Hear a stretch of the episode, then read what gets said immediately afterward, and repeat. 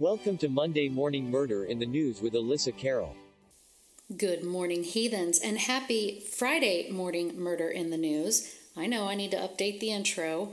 Uh, so, here we continue our murder in the news, which is still better than the regular trash news we are fed. So, buckle in, trash pandas. Let's get to it.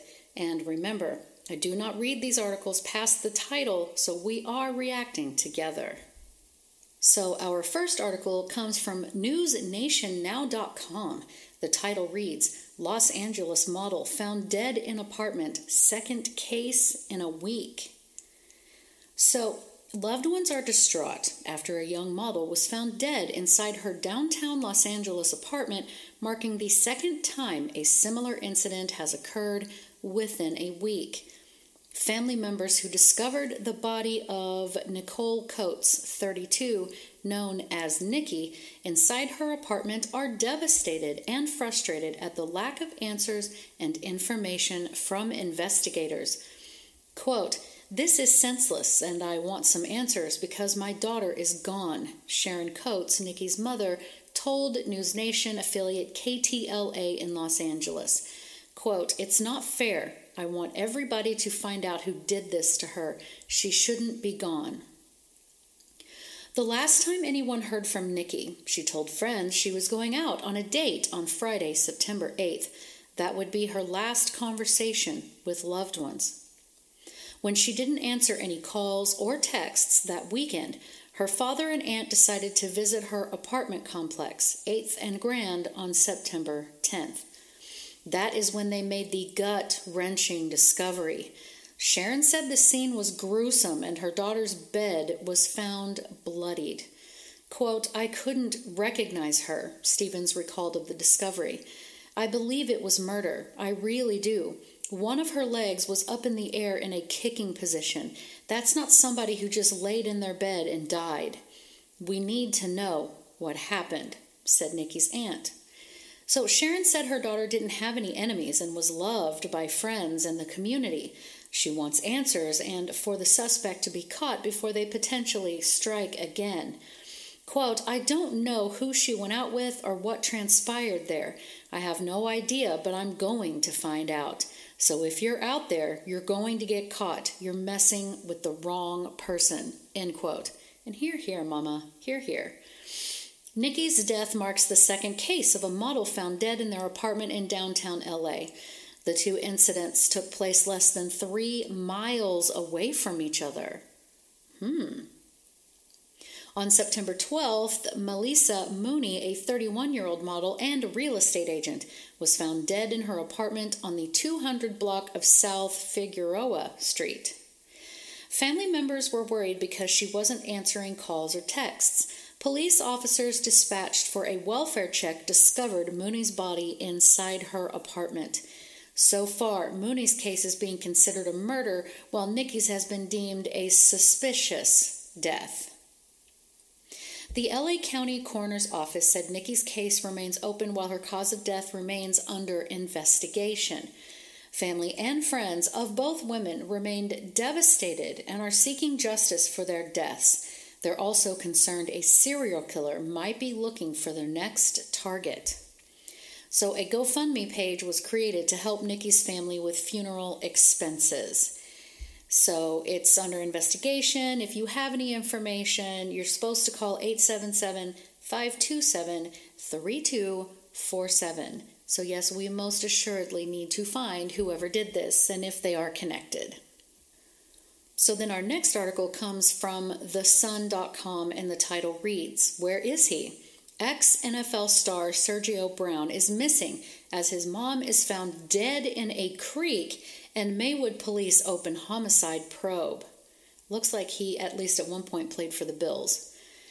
So, um, a former NFL player has gone missing after his mom was found dead in what police are investigating as a homicide. The family of Sergio Brown, 35, who used to play for the New England Patriots. Okay, well, it said Bills on the on the jersey on the picture. Called the police when they could not make contact with him or his mom since Friday. A uh, picture of his mom. She's a teeny woman. Sergio's 73 year old mother, Myrtle Simmons Brown, was later found dead Saturday afternoon in Addison Creek near the back of her Maywood home in Illinois, which is about 17 minutes from Chicago. And side note, dude, Chicago is not a place that I would be living currently. It's crazy up there.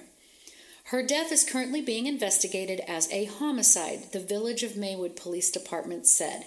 Myrtle's sister, Sheila Simmons, last spoke to her sister on Thursday, less than a week after the family celebrated Myrtle's uh, 73rd birthday. Quote, We're going to find out what happened because it's not normal for my sister to not answer her phone, not to respond to text messages, Sheila told a local outlet. People have been reaching out to her since Friday. No one was able to reach her.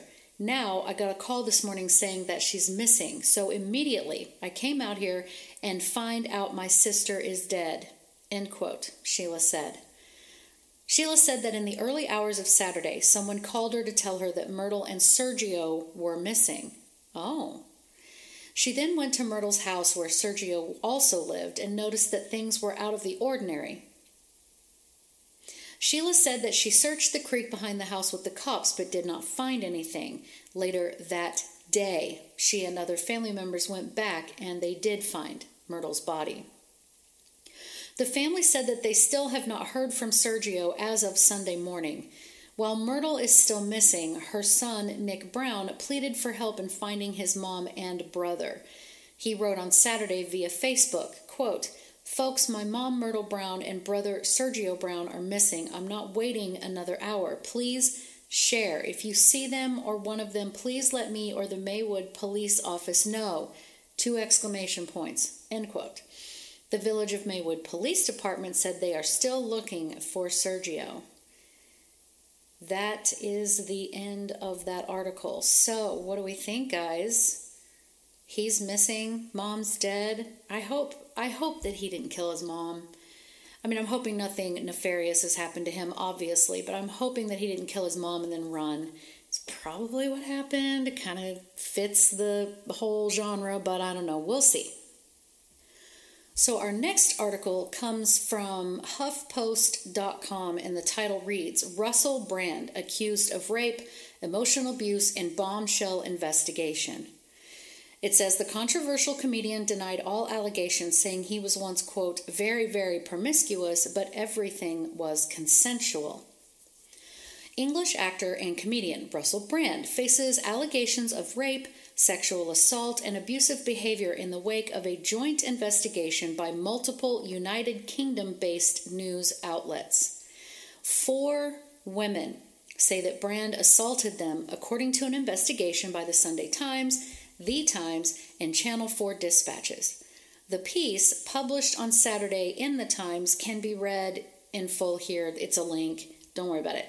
Channel 4 also released a trailer for its upcoming special on the investigation, slated to air Saturday night. And then in this little thing, it says Russell Brand denies accusations of rape, sexual assault, and controlling and emotionally abusive behavior. Five women share their stories with C4 dispatches in a joint investigation with The Times.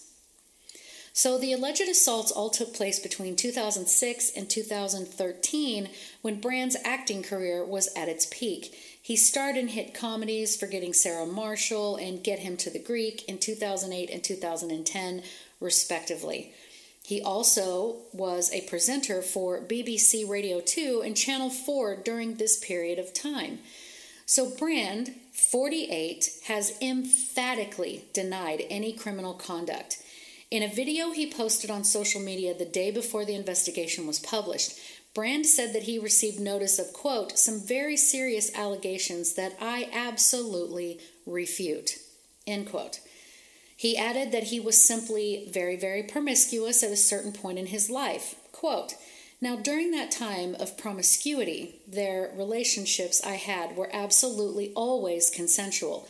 I was always transparent about that then, almost too transparent, and I'm being transparent about it now as well. End quote. So, one woman interviewed in the investigation claimed Brand raped her against a wall at his home in Los Angeles. Medical records show that she received treatment at a rape crisis center the same day she said the attack happened. Another woman said Brand, quote, forced his penis down her throat when she, no, when he was 31 and she was 16. At the time, she said she was involved in a three month relationship with the actor she characterized as abusive and controlling. Brand rose to mainstream fame in the early 2000s as a raunchy comedian who discussed his sex life in lewd detail. He later became known for his work as a left wing activist and wellness influencer. Since 2020, this is something I, you know, I saw the the title. I didn't read the article, but I saw the title and I've kind of heard some about this on YouTube and I have feelings, I have thoughts about it. But anyway, it says, since 2020, he has come under fire for promoting conspiracy theories surrounding COVID 19 and other topics on his YouTube channel, which boasts more than 6 million subscribers. He has also become increasingly associated with right wing figures and hosted ex Fox News personality Tucker Carlson on his channel in July. In his video addressing the sexual assault allegations, Brand suggested that he was the victim of a coordinated attack by the media. That's the end of that article. So, this is a bit of a side note, okay? And again, I, I don't I don't do politics on my stuff, right? And I try to stay out of all of that period, but I don't want to underestimate or underappreciate if he did these things to these girls. You know, I'm a female. I have an assault way back in my history, so you know, I can certainly sympathize if these things happened. However, what I find interesting is the timing of these accusations, considering that he's starting to discuss, you know, where they're saying he's right wing or he's leftist or whatever. I think that he uh, loves the United States, and I think that he has been studying our politics. And I think that he is calling attention to a lot of hypocrisy and things going on from both sides. Um, and again, I don't want to say that he didn't do these things, but I just find the timing of these awfully convenient considering elections are coming up and whatnot. So, anyway, regardless, I really hope he didn't do these things.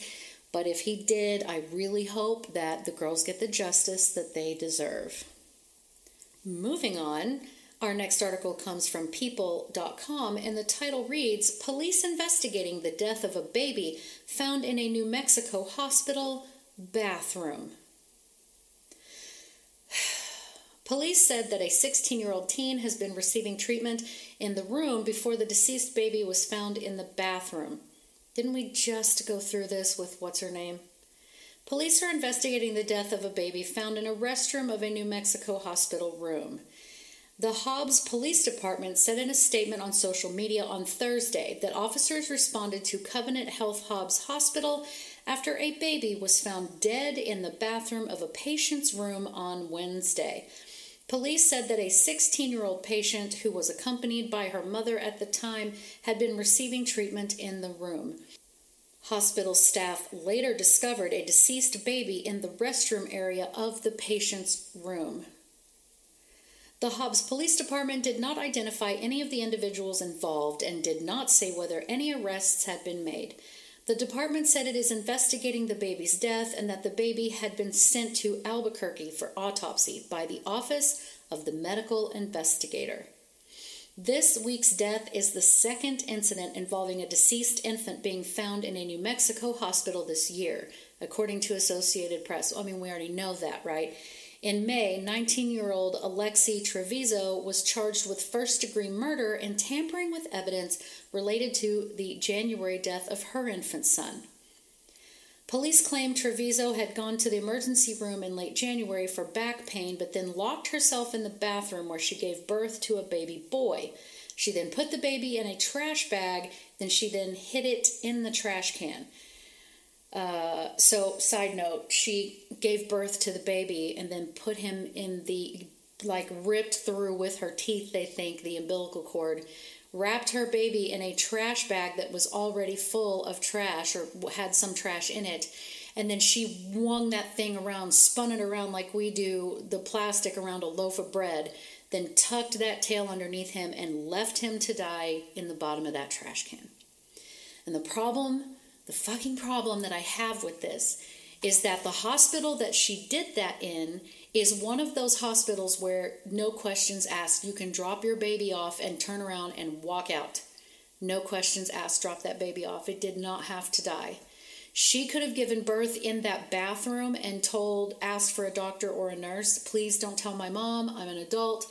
I've had this baby, I don't want it, whatever. And they would have taken that baby and it would have been nothing. They couldn't have said anything to the mom because she was an adult. So it's just straight up murder because you don't want to be inconvenienced. I don't want to hear it. I don't want to hear it. Back to the article. According to the outlet, a hospital custodian discovered the baby when she went to pick up the trash and realized it weighed more than usual. An autopsy listed the cause of death as a homicide. However, Trevizo's attorney Gary C. Mitchell maintained per AP that there were discrepancies with what happened in the hospital and said that the case wasn't just classic child abuse. I don't know anyway, the rest of it's all about Trevizo. Okay, another New Mexico teen, 19 year old Alexis Avila, was sentenced to 16 years in prison after two years of parole in May after she was found guilty of throwing her newborn infant into a dumpster in Hobbs in 2022. The outlet reported that the baby who survived is now living with relatives. Abortion is currently legal in New Mexico as in 2021. The New Mexico legislature voted to repeal a dormant 1969 statute that criminalized most abortion procedures. Governor, Governor Michelle Lujan Grisham also signed two bills overriding local ordinances in order to shield abortion providers, per the outlet. And that's the end of the article. You guys don't really even want to know what I think about that. Okay, so our next article comes from cowboystatedaily.com. This is a new source I've not heard of, but somebody sent me this. And the title reads Fort Wakashi Washakie woman runs over romantic rival, says she deserved it. A 27 year old Fort Washakie, Washakie woman is facing a felony assault charge on claims she ran over a 24 year old woman after an argument over a man. There's the problem. She told police the other woman, quote, deserved it. Ladies, if you find out that your man's cheating on you and the girl doesn't know about you, then that is what it is. If the girl does know about you, regardless, dump his ass. I digress. A Fort Washakie woman is facing a felony charge for allegedly running over a romantic rival with her vehicle. Marla Jensen Enos, 27, is charged with one count of aggravated assault, punishable by up to 10 years in prison if convicted. Her case ascended to the felony level Fremont County District Court last week. On August 29th at about 5:33 p.m., Lander Police Department officer Sean McRae went to the Rock Church in Lander in response to a report of a vehicle crashing into a pedestrian outside the church. Bitch did this at church? Really? LPD Sergeant John Cunningham also went to the scene. There, Cunningham spoke with a 24 year old woman whose skin was lacerated and scraped. Meanwhile, Enos was, quote, trying to leave in a silver colored Ford vehicle, says an evidentiary affidavit filed in the case. The woman with the scrapes rushed up to Cunningham and said the person who'd crashed into her was trying to get away. Cunningham asked another agent to pull Enos over, and he did in the church's driveway. So then the article says in bold, what happened? Well, Cunningham asked the alleged victim what happened. She said she and her baby daddy, whom she also called her ex boyfriend, took their two toddler aged children to the church to play since it was the younger child's second birthday. Enos came up to the party through the woman. It says through, but it's though the woman didn't know Enos, she told Cunningham. The two women started to argue over a man. The affidavit is unclear about the man's relation to each woman, and Lander Police Department did not return multiple voicemails Friday afternoon requesting clarification, but the man is the ex boyfriend of at least one of the women. The argument escalated, and Enos ran the younger woman over with her car. She admitted running, running her over with her car. The ambul- an ambulance came and drove away with the victim. Eno asked if the younger woman was in the ambulance. Cunningham said yes. Quote, good. I'm glad. She deserved it, said Enos, the affidavit alleges. Enos's arraignment is set for September 21st. Well, that was six days ago. Well, this article's older. Regardless, uh, if you are dating someone or married to someone and they are seeing someone else on the side, or if they have an ex, baby mama, whatever is going on, if it is too much for you, move on. No one is worth the jail time. You get what I'm saying? Move on.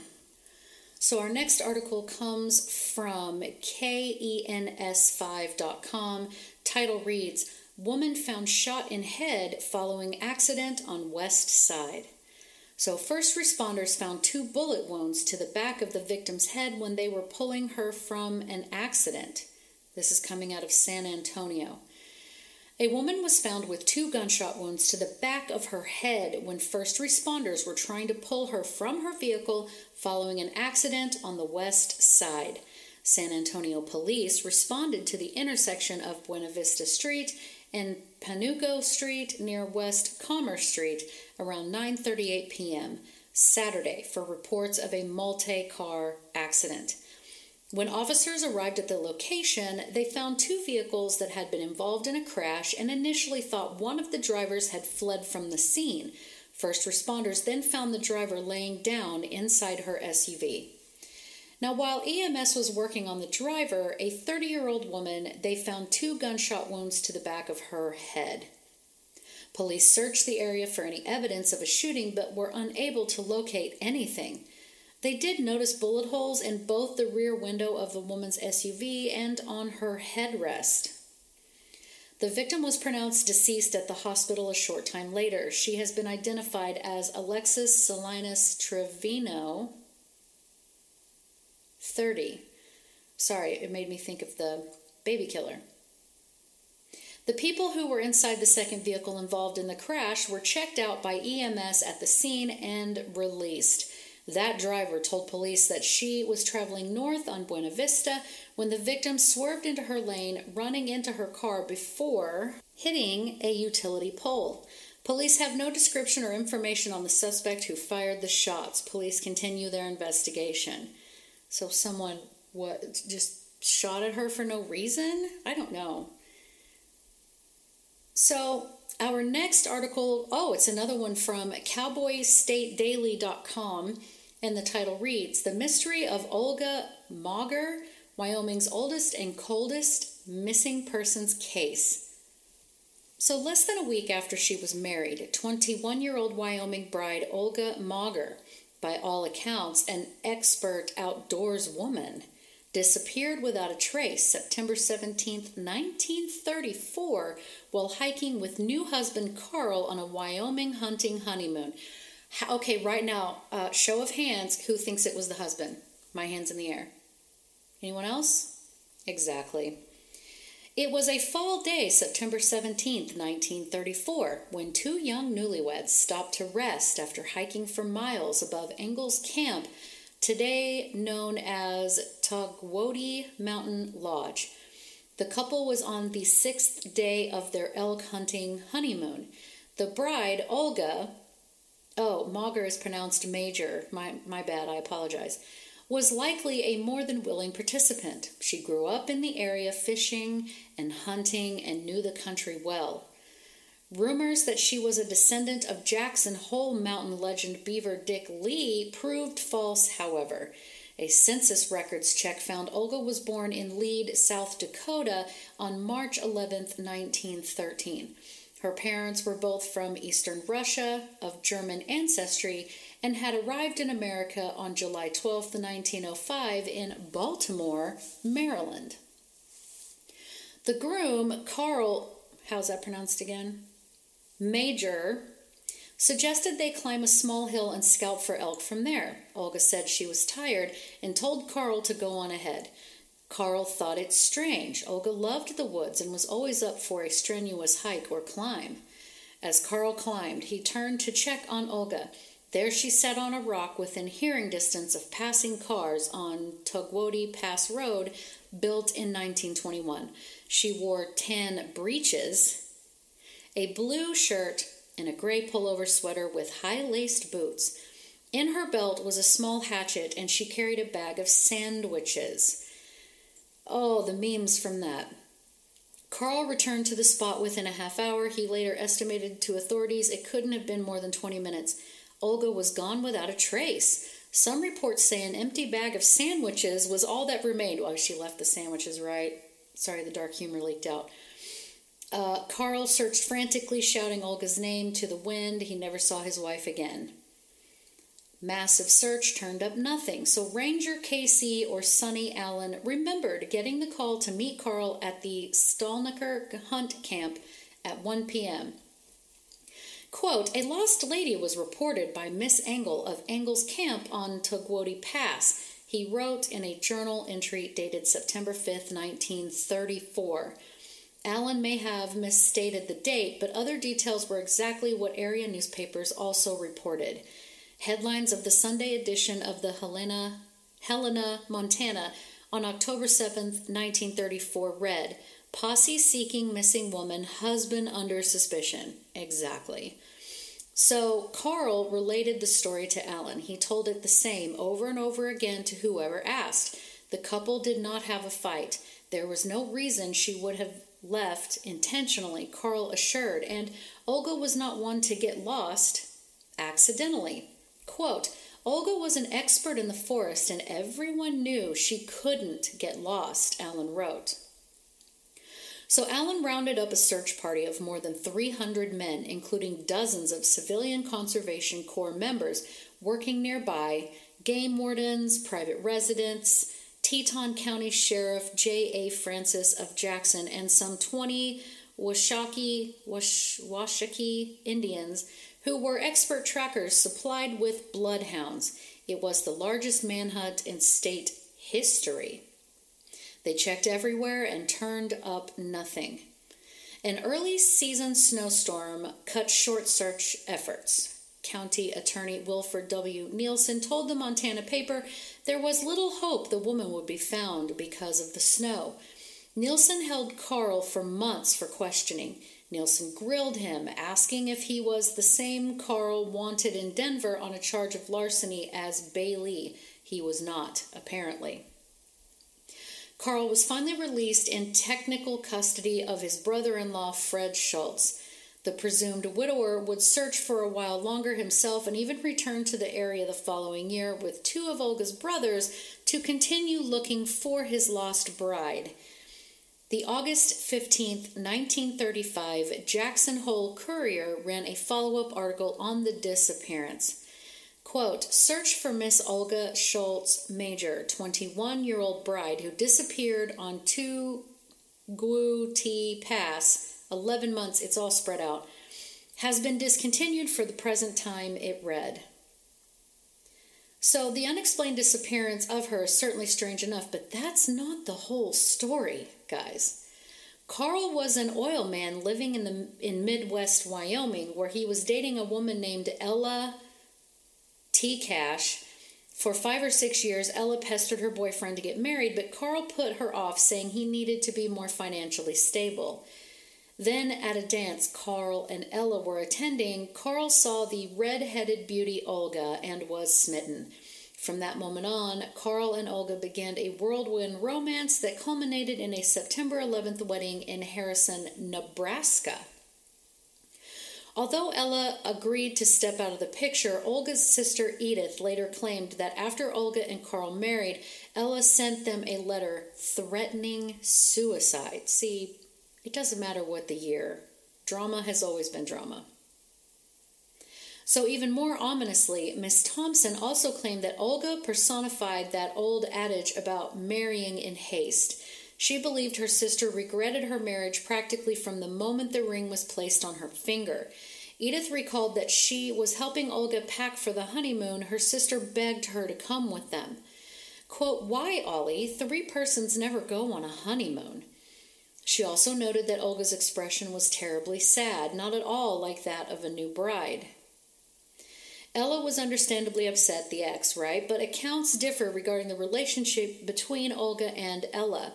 Some say Ella threatened to kill herself after being jilted by her longtime beau in a letter she sent to the new bride herself. But in his diary, Allen states Olga and Ella were essentially friends even after the wedding. Oh, that's bullshit. And it was Olga who wrote Ella about her intentions to kill herself out of guilt for stealing Carl. The fuck? What? Olga's sister Edith told authorities she thought her sister simply got a case of cold feet after the wedding and regretted it. She wanted out, Thompson speculated, and probably hitched the first ride leaving Jackson Hole she could once out of Carl's sight. Olga had about $30 in cash on her, so in the 30s, that was a pretty good amount of money, and was a trained stenographer. She could have picked up work anywhere in the country and started a new life. Thompson said every day she walked to the mailbox, she expected a letter from Olga explaining everything, but nothing ever came. She just vanished. So that's the end of that article. And, you know, my thoughts on that are, you know, maybe the husband didn't do it, but I still, I don't know, maybe Ella did it. Because cold feet or not, she had family. Olga had family, right? She had a sister she was close to begging her to go on the honeymoon with her and whatever. She's just going to disappear and never speak to her sister again? I highly, highly doubt that. Just uprooting everything you know, all of your possessions, your whole family, if you have a good family, and so on and so forth, and just starting over completely from scratch. While we see that in the movies, that's a that is not an easily pulled off thing. You get what I'm saying? I just think that perhaps either maybe the husband and his ex did something with her. I don't know. What do you guys think? I don't know. And then our last article comes from fox16.com. Since I didn't have a Florida one, well, I have one in the lineup, but that'll be for Monday. I thought I better give you guys a weird one, right? So the title reads California woman loses limbs after battling bacterial infection from tilapia. So, there is a warning about a dangerous bacteria that might have infected a California woman who's still recovering after nearly two months in the hospital. An online fundraising effort says she contracted the bacterial infection after eating fish and is now a quadruple amputee. The Centers for Disease Control and Prevention recently issued a warning about a bacterial infection that people can get by eating raw or undercooked fish or by exposing an open wound to coastal waters. Laura Barajas, 40, has had her limbs amputated while battling a bacterial infection. Her friend told KRON she likely got the infection after eating undercooked tilapia. Quote, It's just been really heavy on all of us. It's terrible. This could have happened to any of us, said her friend Anna. Uh, Anna says back in late July, her friend had bought tilapia from a local market for dinner. She cooked it and ate it alone. Within days, she got very ill and she was then hospitalized. Quote, she almost lost her life. She was on a respirator. They put her into a medically induced coma. Her fingers were black. Her feet were black. Her bottom lip was black. She had complete sepsis and her kidneys were failing. End quote. Now, a month and a half later, she is without her arms and legs. So the friend believes the infection was caused by, listen to me butcher this, Vibrio vulnificus, vulnificus, a bacterial infection the CDC has been warning about. Quote, the ways you can get infected with this bacteria are one, you can eat something that's contaminated with it. The other way is by having a cut or tattoo exposed to water in which this bug lives said UCSF infectious disease expert Dr. Natasha Spottiswoode. The doctor says the bacteria is especially concerning for people who are immunocompromised. The CDC says about 150 to 200 cases of the infections are reported each year, and about one in five people with the infection die, sometimes within one to two days of becoming ill. So, oh, down here it says that uh, the friend has set up a GoFundMe to help with her friend's medical expenses. So far, it has raised more than $20,000. I mean, imagine eating slightly undercooked fish, and then you wake up and you have no arms and legs. I can't with that. I can't even imagine that. Make sure that you uh, cook your food all the way through, although I almost have my suspicions it wasn't from the tilapia, but regardless, that is a super sad story. But it's Friday. So, those of us who work all week long, we get our two days off. So, you know, you have Saturday to scramble to get everything done that you need to, and then all day Sunday to sit and dread Monday, right? But then you'll have me Monday morning. And that's going to be fabulous. And we have uh, October Halloween extravaganza coming up, right? I've got some kind of special podcasts planned out for the month that I hope are fun and that you guys enjoy. Have a fantastic weekend. And those of you who are working the weekend, those of us that are off, do appreciate your sacrifice because I know I don't want to cook on Saturday or Sunday and I have to get my shopping done that I can't get done during the week. So I appreciate you, your sacrifice and your work on the weekends, and I'm sure everyone else does as well. So just remember, behave yourselves. Auntie Elissa does not have bail money. Love you guys. Bye bye.